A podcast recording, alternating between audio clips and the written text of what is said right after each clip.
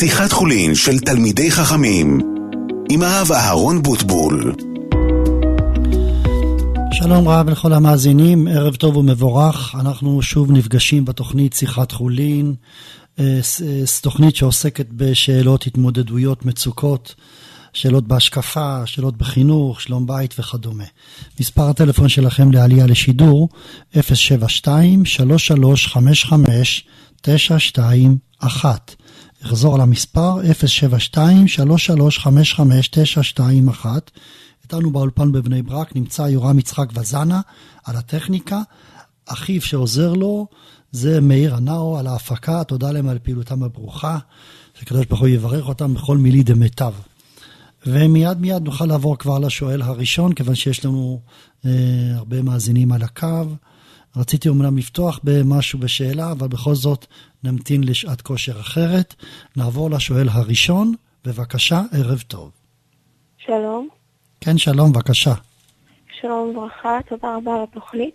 רציתי לשאול, אה, חברה שלי, היא, היא לומדת אה, כאילו עיצוב וזה, ובגלל ש... ויש אתר של אה, גפנים, גופן של כתב, שמורידים משם פונטים וזה עולה כסף, כן. אבל היא, בגלל שהיא סטודנטית, סטודנטית לגרפיקה, אז, אז, כאילו יש לה בחינם להוריד. Mm-hmm. אז אני, היא שלחה לי כאילו גופן אחד והתקנתי אותו אצלי, mm-hmm. ו...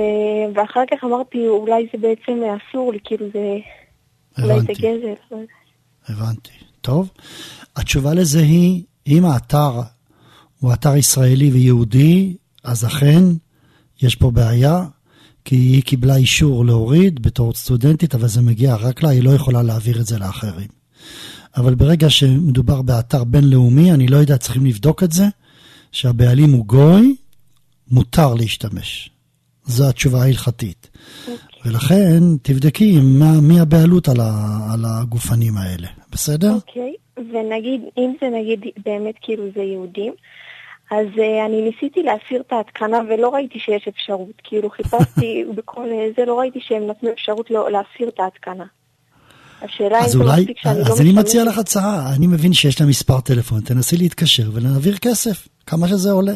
אם, את לא, לא היית משלמת לא, על זה? אני, אני לא הייתי משלמת על זה. טוב, אם לא כאילו, היית משלמת על זה, אם לא היית משלמת על זה ולא ניתן להסיר, אז את יכולה, ל, ל, אז, אז, אז, אז תשאירי את זה ככה. ולא להשתמש בגופן הזה? ולא להשתמש, כן, בדיוק. Mm. טוב, בבקשה. אוקיי, בסדר, בבקשה, תודה רבה. ערב טוב, בבקשה. נעבור לשואל הבא. שלום הרב. כן, שלום, בבקשה. שלום.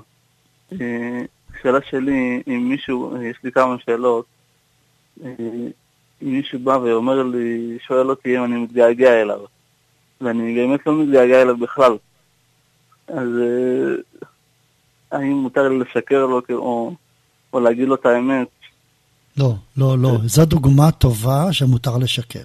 אני, אני, בהזדמנות זו אני אגיד דבר הלכה שקשור לשאלה שלך. מרן השולחן ערוך פסק, הרואה את חברו ושמח ב, לאחר שלושים יום שלא ראהו, ושמח בראייתו, יברך שהחיינו. כלומר, יש שני תנאים כדי לברך שהחיינו. שהוא רואה אותו, שלא ראה אותו שלושים יום, והתנאי השני שהוא שמח בראייתו. אנחנו לא צדיקי הדור, נכון? לא כולם, לא כל האנשים שאנחנו רואים אנחנו שמחים בראייתם. אז בעצם מרן השולחן ערוך קבע שכדי לברך שהחיינו, צריך תנאי ששמח בראייתו. אז, אז יש פוסקים שאומרים שאולי המנהג הזה של ברכת שהחיינו ירדה מן העולם, אף על פי שמרן אומר את זה. למה? כי זה מעורר איבה וריב ומדנים. למה? תאר לעצמך שיבואו אליי עכשיו שניים מולי, שניים לא ראיתי אותם שלושים יום, אחד אני שמח בראייתו, והשני אני לא שמח בראייתו. על הראשון אני אברך שהחיינו בקול רם, והשני אני אגיד שלום שלום. הוא יגיד, אה, למה לא ברכת עליי שהחיינו? כנראה אתה לא שמח בראייתי. ואז נוצרת מריבה. לכן, חלק מהפוסקים אומרים שבגלל זה הפסיק המנהג הזה. אני מביא את זה בקשר לשאלה שלך. לכן ברור ופשוט שמותר לך לשקר ולהגיד, אני מאוד מאוד שמח בראייתך, משום דרכי שלום. בסדר? בבקשה. כן. הרב, עוד, עוד משהו. אם אה, חבר או מישהו שאני נותן לו דברים וכל מיני... וזה, והוא לא אומר תודה ולא, והוא לא מעריך את הדברים. האם, אה, אני לא יודע איך להגיד לו את זה, אבל הוא לא אומר לא תודה, לא יישר כוח, לא, כאילו... אז קודם כל, אני רוצה לומר לך משהו מאוד חשוב. ואני חושב שמה שאני אומר עכשיו זה יהיה נר לרגלינו, ואני יודע שזה לא קל ליישם, אבל מי שמיישם מאוד מצליח ביחסי חברות שלו עם החברה. הרמב"ם כותב שיש איסור מן התורה של שנאת חינם. לא תשנא את אחיך בלבביך.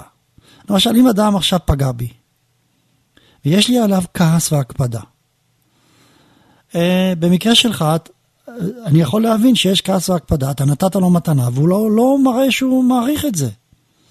אז מה כותב הרמב"ם? אז רגע, הקדוש ברוך הוא תובע אותי, למה אני שונא אותו? אז מה אתה מצפה, שאני לא אשנא אותו?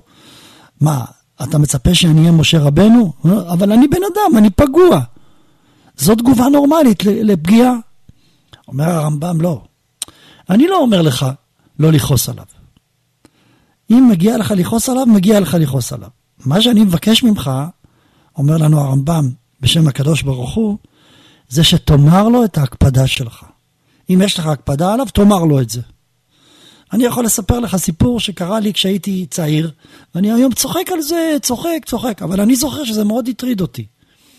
היינו קבוצה של אברכים, שפתחנו, כן, לפני 40 שנה, ממש אחרי החתונה, שהיה לנו מניין בבית כנסת, והיה תורנות להיות חזן. אני לא אוהב להיות חזן. היה גבאי, שכמה פעמים באופן שיטתי הוא דילג עליי. ומאוד נעלבתי. למה הוא דילג עליי? אז החלטתי שאני מקיים את הרמב"ם. כל כך, אני זוכר שזה היה קשה לי קריאת ים סוף. אני, אני קטנוני, כולם צוחקים עליך שאתה קטנוני וזה לא יפה. אבל, אבל הרגשתי שאני כועס, ואני מקפיד, ואני פגוע. והרמב"ם אומר שזה שנאת חינם. מה הרמב"ם דורש ממני? להגיד לו את זה. אז גמרתי לו, קראתי לו, אמרתי לו, אני לקוח לא נעים וזה וזה, אבל זה.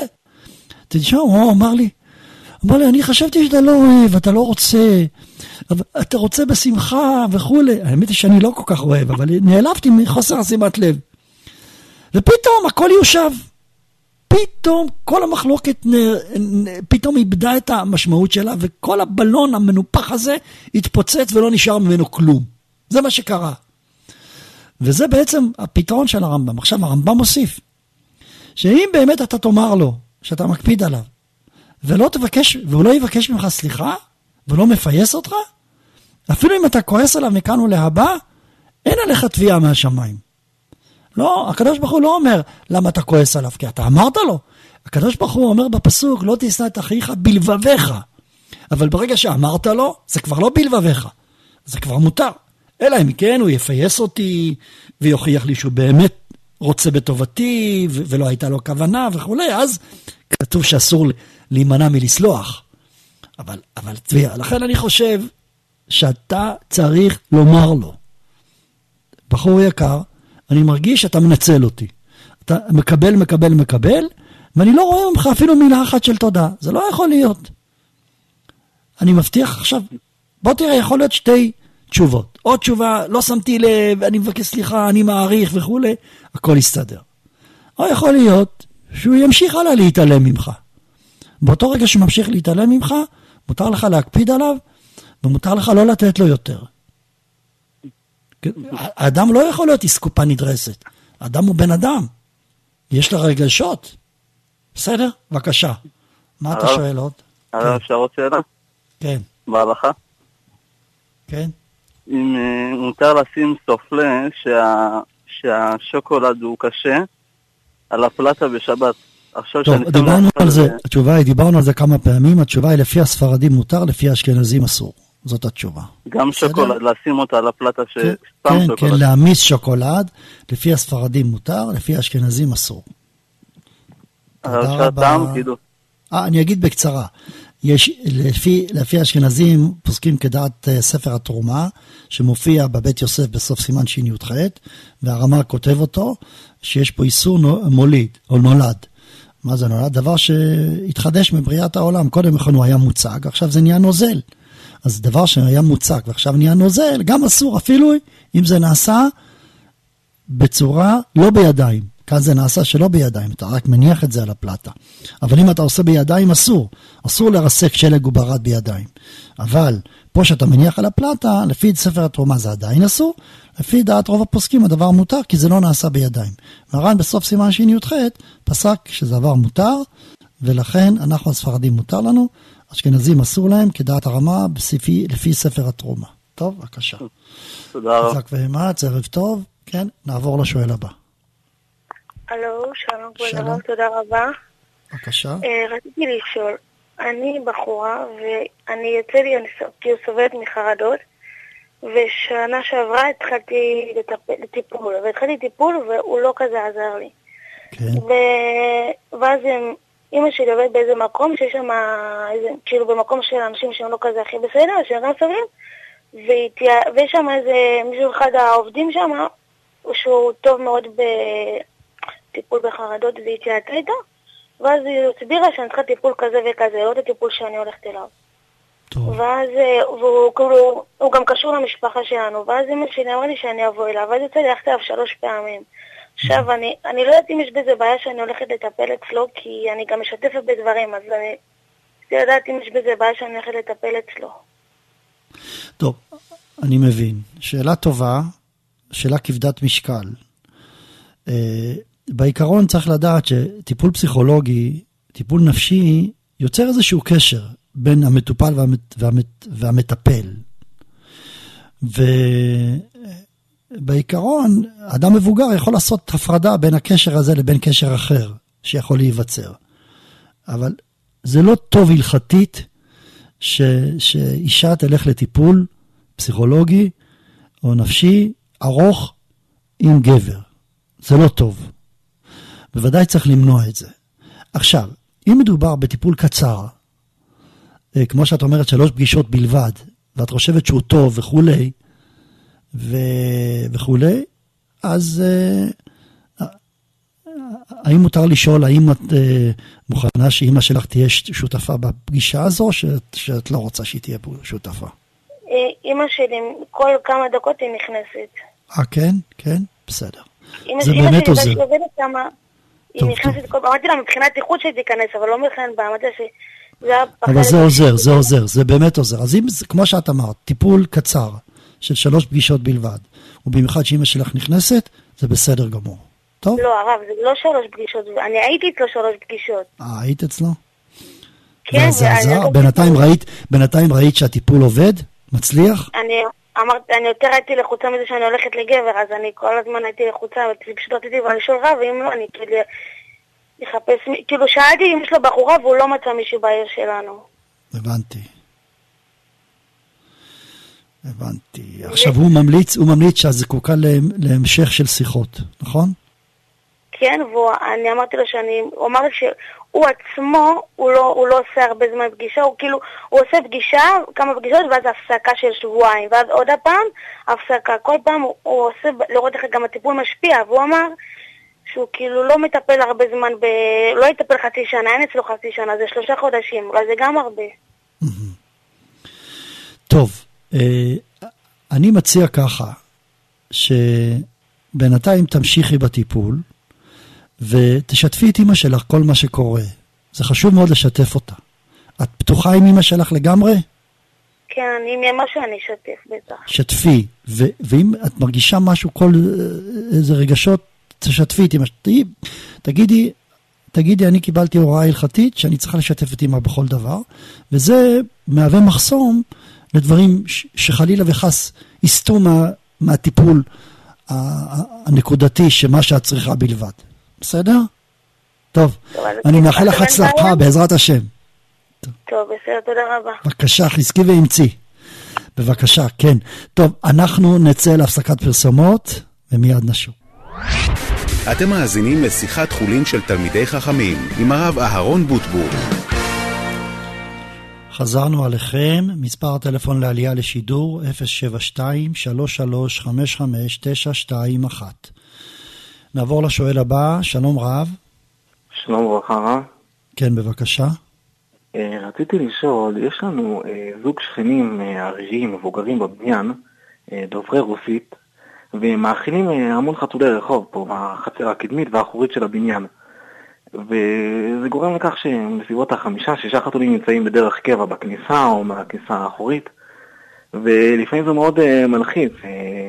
אשתי ברוך השם בזמן מתקדם, אז לפעמים מאוד מבהיל אותה, לפעמים היא חוזרת מהעבודה ולוקח לה איזה חצי שעה, 40 דקות עד שהיא מצליחה לעבור, כי מישהו מעיף אותם ואני לא ממש יכול לעזור לה בשלט רחוק. שאלה אם יש משהו שאני יכול לעשות, אה, בין אם זה להגיד לה לזרוק עליהם אבנים או משהו כזה, או לדאוג ל... אני יודע מה, שרווחה תבוא ותיקח אה, צער בעלי חיים, שיקחו את החתולים או ידאגו לזה, בלי לפגוע בשכנים או בחתולים עצמם. התשובה היא, נכון שיש דין צער בעלי חיים, אבל צער גוף האיש והאדם, בן אדם, הרבה יותר חשוב מצער בעלי חיים. אם יש לנו התמודדות של צער בעלי חיים מול צער האדם, פשוט וברור שצער אדם חשוב יותר. ואין בכלל שיקול של צער בעלי חיים מול צער האדם.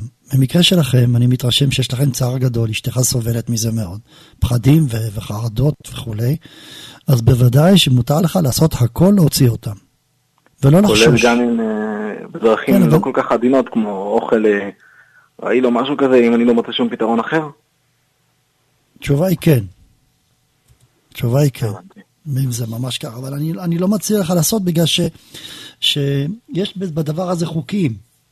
ו, ואם מישהו יתחשק לו להגיש נגדך תלונה בדבר הזה, זה, זה תלונה וזה ממש עבירה על החוק. להרוג אה, בעלי חיים. ולכן, פה צריכים להתייעץ מה מותר, מה אסור. ואני מציע שתתקשר לעירייה, אתה יכול להתקשר לעירייה, שיבואו, שתגידו שזה מטרד גדול וכולי. לדבר איתם, עם השכנים שעושים את זה, אתה לא, אין עם מי לדבר, הרגשת. הם בקושי דוברים עברית. אה, הם מאוד מבוגרים. התשובה היא, מבחינה הלכתית מותר, זאת התשובה. אף על פי שזה בעצם יצייר את השכנים, אם נניח העירייה תיקח אותם? גם זה לא חשבון, מה, זה, זה יצייר. אז מה, אבל הצער שלכם, אני אגיד לך משהו. כל מה שאנחנו מתחשבים, כאשר יש זכויות של מגורים, הזכויות של מגורים אומר, אומרים שאדם צריך לגור במגורים עם בני אדם ולא עם בעלי חיים. וכיוון שהיום לא גרים עם בעלי חיים, אז ברגע שאדם מקרב בעלי חיים לבית שלו, זה לא חלק מהזכויות שלו בדבר. זה לא מה שהיה פעם. פעם אדם היה גר עם בעלי חיים, באופן אוטומטי. תסתכל בכל הפוסקים, תראה שפעם בעל חיים היה חלק מהמגורים של אדם. היום זה לא כך. וברגע שזה לא כך, ממילא הוא עושה דבר שהוא לא חלק מה, מהתפיסה הממונית שלו בבית. אם כך, אז פשוט שמותר להוציא לו את זה, אין שום בעיה. טוב, בבקשה. הבנתי, תודה רבה. עסקו וימצאו. שאלה נוספת בהלכה? אה, כן. לגבי הדלקת נרות חנוכה, אני מוצא כל פעם, בין אם זה בחתון עובדיה, אה, דברים מאוד לא ברורים לגבי מקום ההדלקה המועדף. לאדם שגר בבניין. אני גר בבניין בקומה הראשונה, ויש לי מרפסת שפונה לרחוב, אבל לא ממש בטיחותי לשים שם נרות חנוכה על המעקה. איפה המקום הכי נכון להדליק?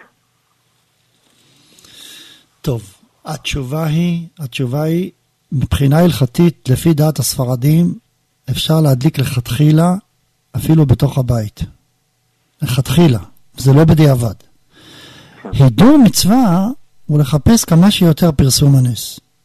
זה גדר של הידור, אבל זה לא גדר של בדיעבד. אני ראיתי שעכשיו יצא ספר חדש, פניני חנוכה של הרב אלישיב, והוא כותב שם נגד דברי הרב, הוא כותב בפירוש שהיום העניין הזה של פתח הבית ועניין שיהיה, שיראו את זה עוברים ושבים, הוא מעכב במצווה עד כדי כך שלדעתו אסור לברך. הרב מביא את הרשב"א, שהרשב"א כותב, כולם הרי מודים שזה היה דינא דגמרא. שדין הדגמרא היה שצריך להדליק בפתח הבית וכולי. אבל הרשב"א כותב, כמו שכתוב בגמרא, שבשעת הסכנה מדליקה בביתו ודיו. הרשב"א מוסיף, וכך מה כבר הרב מביא, שברגע שבשעת הסכנה תיקנו תקנה מיוחדת שאפשר להדליק בברכה בתוך הבית, אז התקנה הזו נשארה גם אחרי הסכנה, וגם היום התקנה הזו נשארה שאפשר להדליק בתוך הבית. יוצא איפה? לעומת זאת הרב אלישיב טוען והביא ראיות לדבריו שזה לא נכון, שזו תקנה מיוחדת לשעת הסכנה. ברגע שהתבטלה הסכנה, חוזרת התקנה הראשונה שרק בפתח הבית. בסדר? לכן אני שוב חוזר. השאלה הזאת תמיד נשאלת. אנשים, יש להם אפשרות לעשות פרסום הנס, לעשות פרסום הנס גדול. יש להם בית עם חצר, והם רוצים לעשות בפתח של החצר, כולם רואים, אבל יש בזה חיסרון. מה החיסרון? אנחנו הספרדים מדליקים רק חנוכיה אחת, ואם אני אדליק בחצר, המשפחה לא רואה את החנוכיה, הילדים לא רואים, מין הרגשה כזאת שאתה מתנתק מהחנוכיה. אני רוצה לעשות את זה אצלי בבית, אבל מצד שני זה פחות הידור. אז תמיד אני מציע במצב כזה להדליק שתיים. שמעתי מהרב יעקב עדס שאמר שככה אבא שלו עושה. רבי יהודה עדס ככה עושה. מדליק שתיים. אחת מדליק בחוץ עם ברכה בשביל לקיים את המצווה המיוחדת של פתח הבית. ואחת מדליק בבית בשביל המשפחה. וברכה הוא עושה בחוץ. לכן אני אומר שוב, אני, אני לא עושה ככה, האמת היא שאני לפעמים כך, לפעמים כך, תלוי בזה, אבל אני חוזר על ההלכה. לפי דעת הרב, אפשר להדליק לכתחילה בבית, וזה לא מעכב כי הוא זה במצווה, וזה אפילו לא בדיעבד, רק עניין של הידור, ובלי, הידור הוא בלי סוף. אפשר ללכת למקום של 100 אנשים, אפשר ללכת למקום של 200 אנשים. אז כמובן ש-200 אנשים זה יותר הידור, אבל זה לא, זה לא במהות המצווה. בסדר? טוב. כן, ואם אני מדליק בתוך הבית, אז יש עדיפות לפתח הסמוך לפתח בטפח הסמוך לפתח מבפנים, או שגם בזה כבר אין עניין, כל עוד זה בתוך הבית. ברגע שאתה עושה בחוץ, אז חסר לך את הבפנים, שוב, חזרנו לעניין הזה, וגם כן, אבל בתוך שגם... הבית גם יש עניין של טפח הסמוך לפתח, ככה מובן מדברי הרב עובדיה בחזון כן, נכון, נכון. אז טוב. שמה זה אז לא... זה שוב, זה הידור, זה הידור, זה שוב לא רק, זה לא בא לכתחילה. זה לא בא לכתחילה, טוב. מבחינת ההידור אני יכול, עדיף לעשות את זה כן. מול המזוזה מבפנים? כן. טוב. תודה רבה. תודה, חזק ואמץ. ערב טוב, נעבור לשואל הבא. כן, הלו, שלום הרב. שלום. יש לי אה, שתי שאלות, אה, אקצר אותן. שאלה אחת לגבי, כתוב שהרב תמיד, כאילו, כתוב שחיילים שהם אה, מתו על קידוש השם, אז הם נמצאים במקום מאוד גבוה. נו. השאלה שבעצם אדם שהוא לומד תורה, בני תורה, יש להם שכר ועונש והכול. השאלה איפה, איפה זה עומד. מצד אחד כתוב שעדיף שאדם יחיה על קידוש השם. מצד שני כתוב שאדם שכביכול מת על קידוש השם, לא כביכול, הוא נמצא במקום יותר גבוה מכו, מכל מי שנמצא בעולם. אז איפה, איפה סדר העדיפויות? אני אגיד לך משהו, אני אגיד לך משהו ש... היא שאלה אותי, כן. טוב, שאלה טובה. אני אגיד לך משהו, תשובה, שלדעתי נותנת תשובה ממש נקודתית לשאלה שלך. יש לנו דוגמה ברבי עקיבא. רבי עקיבא היה מגדולי גדולי התנאים, מעביר התורה, אה, מעביר את שושלת התורה. כתוב בגמרא במסכת אה, יבמות ס', שברגע שהם מתו תלמידי רבי עקיבא והיה העולם שמם. הפשט, שרבי עקיבא ממש העביר את התורה, בלעדיו לא הייתה העברת התורה. כך כותב הרמב"ם בהקדמה ליד החזקה, תסתכל שם. אז נו, יש לנו יותר גדול מרבי עקיבא? רבי עקיבא אה, היה דורש כתרי אותיות, דורש תג ותג. משה רבנו חשב שהוא ראוי שהוא יעביר את התורה במקומו. והנה, פתאום יש לנו מדרש. במדרש כתוב שמשה רבנו ביקש, הראני מה בסופו. ואז הקדוש ברוך הוא הראה לו ש- שסורקים את בשרו מסרקות של ברזל. ו- וכולם, ותלמידיו צועקים עד כאן, אז הוא אומר, הייתי משתוקק תמיד להגיד ולא ידעתי, ועכשיו שיגיע לא אשמח וכולי, כולם מכירים את המדרש הזה. ואני עומד ושואל שאלה אחרת. כשמשה רבנו ביקש לדעת מה בסופו, מה הוא התכוון? הוא התכוון, תראה לי את השיא של רבי עקיבא. תראה לי את, ה, את, ה, את השכר שלו. תראה לי בסופו הכוונה מה, מה מגיע לרבי עקיבא. ואז הקדוש ברוך הוא מראה לו את הקטע הכי מכוער, לכאורה, הכי מזוויע. סורקים את בשרו מסרקות של ברזל. אבל התשובה היא, זה באמת מה בסופו.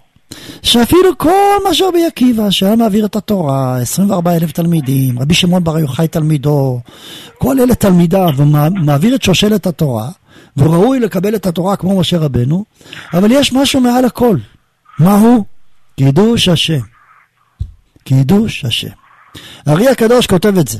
כותב הארי הקדוש, יסוד ביאת האדם לעולם הזה, שיעשה מצווה אחת ויקדש בשם שמיים, וזהו תכלית ביאתו של אדם לעולם הזה. זה יכול להיות מצווה אחת, יכול להיות שזה משוות שילוח הקן. יכול להיות זה. עכשיו, זה בכלל לא סותר את מה שאמרת. חוץ מזה, אנחנו צריכים לדעת שנכון שלומדי תורה הם מעל עוסק, עוסקים במצוות. כי נר מצווה ותורה אור. בוודאי, זה משהו אחר לגמרי. תורה זה מאמרו שבה מחזירן למוטב, כוח התורה מקדש ומטהר. אבל מה נגיד אנחנו? אני לא יודע, לא מדבר עליך, מדבר עליי. אני לומד תורה לשמה? רחוק מזה. רחוק מזה, רחוק מאוד. הלוואי ואני אהיה לי בבחינת לעולם נבנה דעת תורה שלא לשמה, שמתוך שלא לשמה בא לשמה. ו- וכמה אנחנו לומדים. ויש עלינו תביעה של, של מפסיק מלוח עלי שיח, מאכילים אותו גחלי רתמים ועוד ועוד ועוד. אבל כשמגיע לאדם מעשה כזה של קידוש השם, זה עין לא ראתה אלוהים זולתך. זה הדבר הכי הכי מיוחד. וזה כל, זה, זה, אבל זה, זה דרגה עצומה, זו דרגה עצומה. ואני חושב שאם יש, כמו שאתה אמרת, בישיבות אומרים את המשפט הזה, שלחיות בקידוש השם יותר קשה מלמות על קידוש השם. אז משפט כבר שקדם אותו האור החיים הקדוש, כותב את זה גם במפורש בפירוש שלו, ואין לי זמן עכשיו להרחיב. סיפרתי את הסיפור הזה בדעת ותורה לפני יום הכיפורים, אני תמיד אומר את הסיפור הזה על האור החיים הקדוש בדרשה של תפילת נעילה ביום הכיפורים. בכל מקום, אה, כשאומרים לחיות על קידוש השם, מה הכוונה? הכוונה לעשות מעשה הירואי, לעשה, לעשות, לחיות, אבל לזרוק את הדברים שהכי הכי קשה לו. ממש שהוא כביכול מוסר את נפשו. מה זה הנפש? זה החשקים, הרצונות, התאוות, כל הדברים האלו, הוא זורק הצידה ואומר, אני נשאר, אני וקודשא בריחו, אנו ליה ואיננו ליה. אחד כזה, זה נקרא לחיות על קידוש השם. אז באמת זה לא סותר. אני אומר שוב... כן, אז אני שוב חוזר, זה לא סותר. עכשיו, עכשיו בואו ונעשה לך תשובה נוספת לגבי החיילים.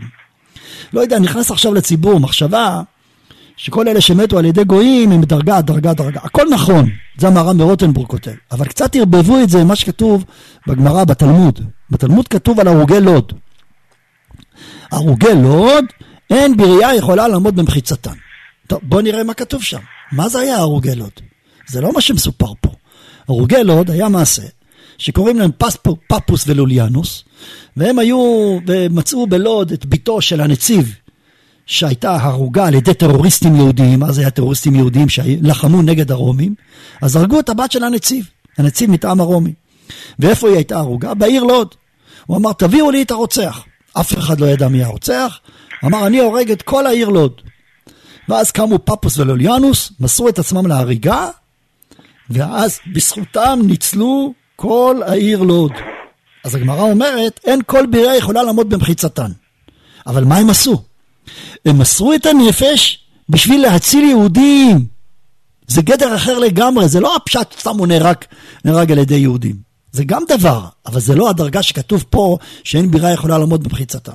אם יש חייל ש, ש, שיש לו אידיאל ואידיאולוגיה לצאת עכשיו למלחמה, והוא יודע שיש לו סיכון, והוא עושה את זה בשביל להציל את היהודים מהטבח של האכזרים שנמצאים ורוצים להקיף אותנו בתאוותם בידיהם, פשוט וברור שהוא בגדר פפוס ולוליאנוס. אבל אחרים, אני לא רוצה לדבר, ולמה להגיד עכשיו דברים לא יפים? בוא נעזוב, נגיד דברים יפים רק. חייל הוא בגדר הזה. טוב, תודה רבה. עוד שאלה כן. קצרה. אה, אני ברוך שם בכולל. עכשיו, ראש כולל שלנו מקפיד יותר מעל המידה. זאת אומרת, אברך שמדבר אפילו שתי דקות, מבחינתו הוא יכול לזרוק אותו מהכולל, ממש ברמה הזאת. השאלה אם הוא פונה אליי, באופן אישי או סתם דקה, שאלה הלכתית, האם מותר לי בשביל לא להפסיד את המקום שלי בכולל? נגיד דיברתי שלוש-ארבע דקות, נגיד לו, שמע, דיברתי בעניין הלימוד, כי אני רואה שהסגנון שלו מאוד מאוד קשוח, ואני מאוד מחובר לכולל, ומתעלם מאוד בכולל.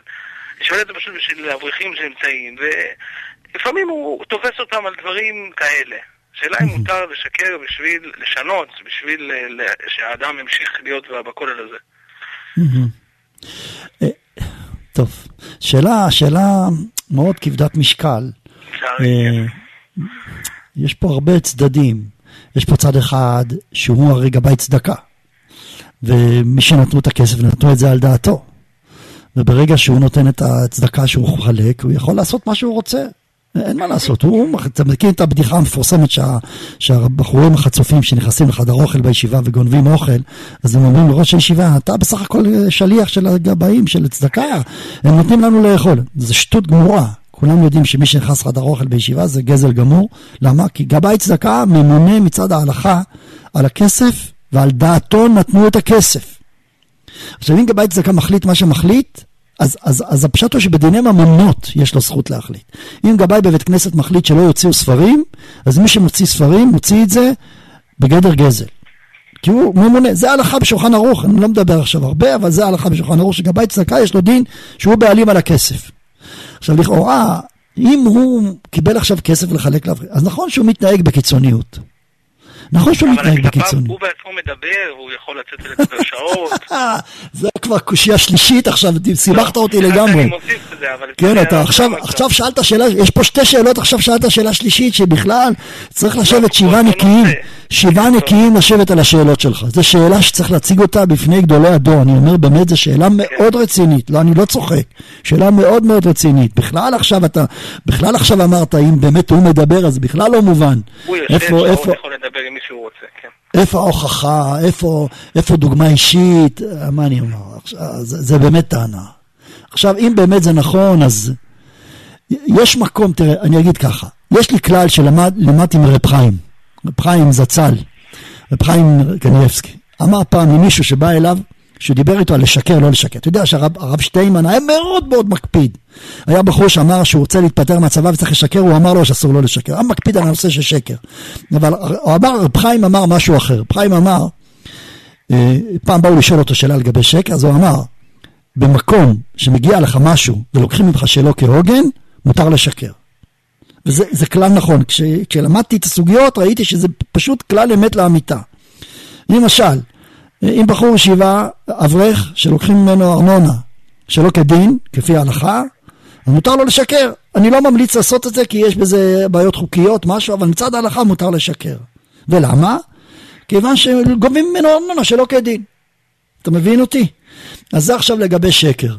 עכשיו, פה יש מקום אולי להגיד, לא כן, יש מקום אולי להגיד שבגלל שאתה בעצמך מציג שהוא מדבר, ואתם מתעלים, ואתם באמת לומדים טוב וכולי, יש מקום אולי להגיד שזה נקרא עושה שלא כהוגן, אבל לא יודע. זה באמת שאלה כבדת משקל. באמת ההרגשה היא שמתעלים, רק אה, קורה שבן אדם פתאום מדבר על כן. איזה נושא גולש תוך כדי הלימוד אפילו. אני חושב שאם אתה אומר שמתעלים וכולי, כן, אז אם באמת, בוא נגיד ככה, יש מקום להתיר. טוב, בסדר גמור. חלך לאורייתא, הרבה הצלחה. בבקשה. טוב, אנחנו נצא להפסקת פרסומות, מיד נשוב. אתם מאזינים לשיחת חולין של תלמידי חכמים עם הרב אהרון בוטבור. כן, חזרנו עליכם. נעבור לשואל הבא לשאלה נוספת. שלום, בבקשה. הלו, שלום כבוד הרב. כן. אה, רציתי בבקשה לדעת אה, לגבי משחקים, נכון, תמיד כשאני שומע את השיעורים ביום שישי, בדרך כלל הילדים שואלים, האם אנשים מבוגרים יכולים לשחק גם משחקים כמו דמקה, שש בשטקי, גם יכולים לשחק? התשובה היא כן.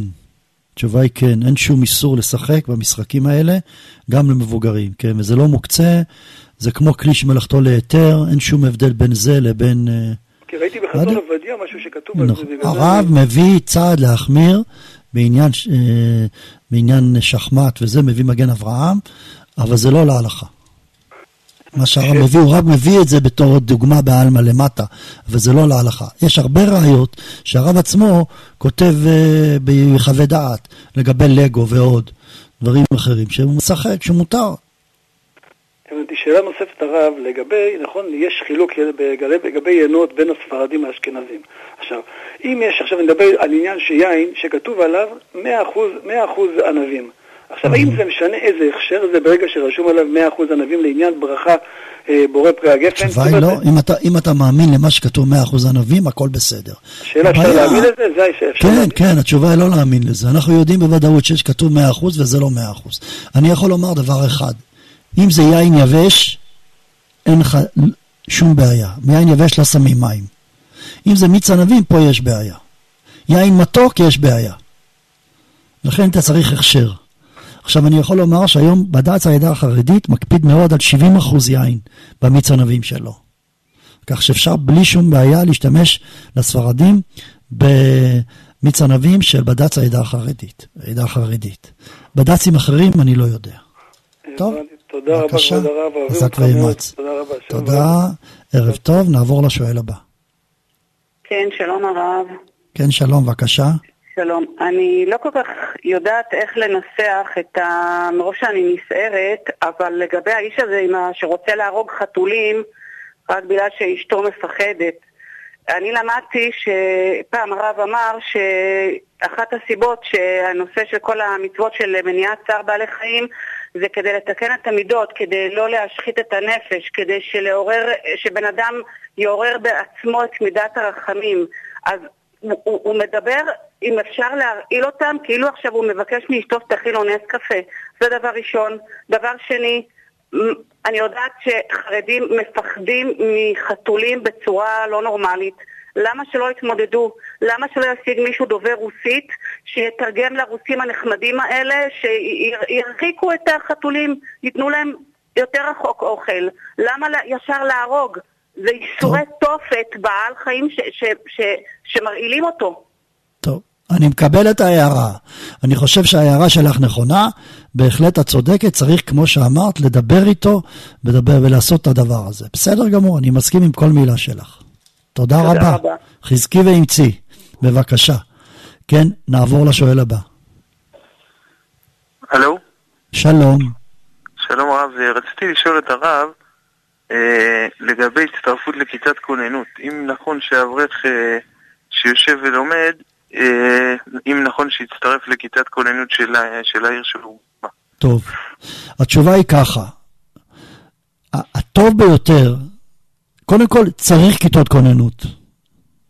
זו דעתי, אה, בכל השכונות הסמוכות אה, ליישובים ערביים בירושלים, חייבים שתהיינה כיתות כוננות. אני יודע, פה בשכונת רמות מתארגנות קבוצות טובות מאוד, וכמה וכמה גם בנווה יעקב ועוד. קודם כל, זה חובה.